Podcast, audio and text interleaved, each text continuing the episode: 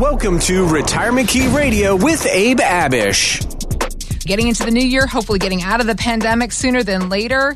And with that in mind, what would you say of yourself? Are you more or less confident about your ability to retire? Because, Abe, a new survey from the Transamerica Institute says at least one in five Americans are now less confident because of what the pandemic has done to our economy. And I feel it's a reasonable worry. But for somebody who has this concern, how might he or she benefit from having a conversation with you and your team to review their options and see where they stand? Heather, just meeting with a financial professional or advisor for 30 minutes to an hour, maybe an hour and a half, two hours over the course of a couple meetings Yep. can provide so much relief. I can't tell you over the course of some of our meetings how tensions just drop. Okay. People get so relaxed and are so relieved after just talking through their situation, right? Because Yeah. now they know where they stand.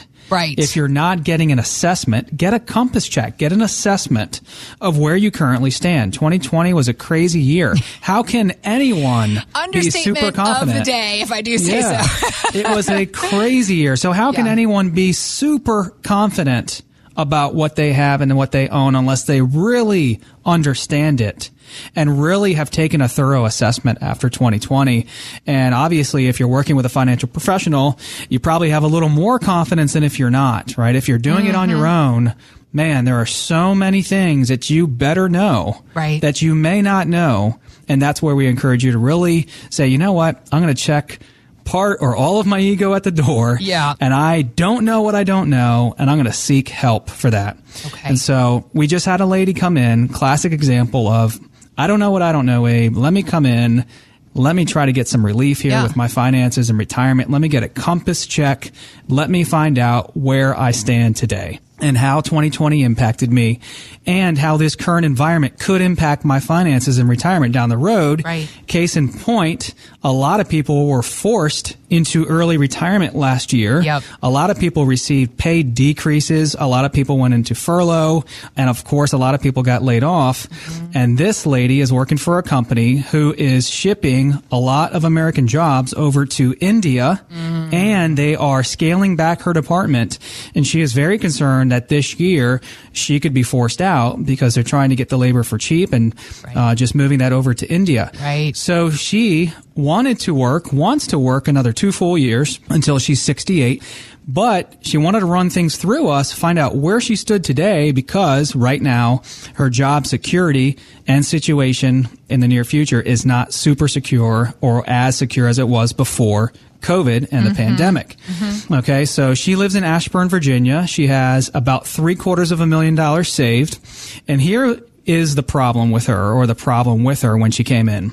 She had no idea what she owned in terms of investments. Wow. Hey, okay. Abe and the team, I've got three quarters of a million, $750,000 saved. I'm 66. I want to retire in two years. Is this enough? It's kind of on the border, right? You know, if we mm-hmm. have less than a million, if we have a couple hundred thousand saved, half a million, 750, man, you better be invested in the right things for you Right. according to your risk tolerance because you cannot afford to lose half of it. Right. You cannot afford to lose 20% of it. If you have a million and a half, two million, three million, well, you can probably take on a little more risk. And if you lost a half a million, well, you still got a million and a half left, Sure, right? sure. So we need to make sure every dollar is being invested in the most efficient way and according to your risk tolerance as best as possible. So she came in and she had all of her funds in one fund in her 401k. It was a target date 2020 fund. Hmm. And this is one of those like glide path funds that kind of does things automatically and it says, oh, you're invested in the 2020 fund. You must be retiring this year or very soon. And because of that, we're going to be very conservative in your fund and make sure you're not taking on more risks than you need. But you know what we call these funds, Heather? What? We call them the couch potato funds. you know why? Oh, no. They're kind of lazy. What do you do on the couch? Yeah. Eat popcorn and drink Coke and pizza. Yep. Well, these funds can be lazy. They Yeah. can be inefficient. They can be expensive. And we found out that her expenses in that fund were over 60 basis points. Nowadays, Heather, you can go to all of these big platforms and buy funds and ETFs for 10 basis points, 15 basis points, 20 basis points. So she was paying more than she needed to in that fund. And believe it or not, she was taking on more risk than she should have been taking. And the given return for her amount of risk wasn't in line. In other words, she was taking on a, a decent amount of risk and the return was not in line for that risk she was taking. Hmm. So when we showed her our portfolios and the way we manage and the philosophy around our portfolios, how she could reduce the risk she's taking and potentially increase her return. Well, who wouldn't do that? Right. And anybody just about to retire or anybody just into retirement, that's exactly what most people want to do. And what most people need to do is to really monitor and be aware of the risk you're taking, reduce the risk, squeeze it down, press it down, lower it as much as possible, and try to increase your return at the same time. That's exactly what we did for her. So the problems w- with her is that she didn't know what she owned. Mm-hmm. Then we found out she was taking too much risk. Mm-hmm. We educated her on what exactly she did own, the pros and cons, and we helped her to reduce her risk because she's two years away from full retirement. it gets back to a point that you and I have visited a lot in these conversations, and that is knowledge is power, particularly when it comes to that money you've worked so hard to save. And it's amazing, astounding even, how many people have just no idea what's going on with all the money they've worked so hard to save. Case in point, this woman that you were talking to this week. Exactly. Another concern a lot of us have is derived from the very confusing mixed messages we get around the stock market. If you have some of your retirement funds in stocks, a lot of us do, you might be a little worried as we've been seeing the markets climb higher, and yet we keep hearing that the economy is weak. That's why Fox Business asked economist Mohamed El-Erian if we should stay in the market or if we should get out. So first, this is the biggest disconnect I've ever seen, and I could have never imagined that the markets could be so disconnected. It is a bubble because it's unrelated to fundamentals, but it's rational because it depends on all these injections of liquidity. Look, I tell people it depends on how comfortable you feel with a rational bubble. That is what you're investing in right now. And if you feel comfortable, go right ahead. Surf the wave for as long as it lasts. Just make sure you get off it. Okay, just make sure you get off it. But Surf when? Yeah, right. he wasn't very reassuring about a time frame here. It was a little bit of more vague information. I feel, Abe. What do you think? Surf the wave, just make sure to get off it at some point. That's what he said. Right. I'm like, great, thank you. But also, can you be more specific? Here's the deal, Heather. Yeah. Most financial advisors will never have a strategy to exit and help their clients reduce risk and to take chips off the table. Here's exactly what happens. Okay. When the market's flying high, let's say 2019, the market's up 30%. Right. No, you would never sell. Don't ever sell, Mr. Client. You're up 30%. Why would you ever consider selling? Well, Right. maybe that's a great time, right? Buy low and sell high. is what people say. 2020, crazy year, 34% down in March. Why would mm-hmm. you ever sell, Mr. Client? You're down 34%. So, Heather, if you're up 30 and you're down 30, when do you ever sell? When do you ever reduce risk? When do you ever take chips off the table? There's Right. got to be a time. You cannot just ride the market out forever. You're not 30 or 40 years old anymore.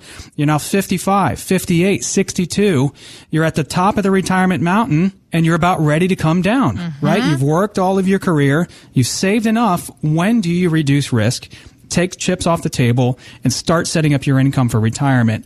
And a perfect time to do that is about five to 10 years before you fully retire to make sure your plan is in order. Okay. We just had a couple come in. They live in Herndon. He's 63, she's 64. They're huge skiers. They love to ski, physically ski, like I'm talking snow ski. Okay, right? yeah, yeah. And they want to ski in retirement, another ski, spend their kids' inheritance. they are like, Wait a minute. Who came up with that acronym? That's hilarious. one of our clients did. I'm like, man, I'm going to use that. Yes. And you know what? They don't want to pass any money on to their kids. Their kids are very smart. They're Yeah. good to go. They're like, look, this one's a doctor. That one's an attorney. They don't need any more money. we put them through Right? college. We're done.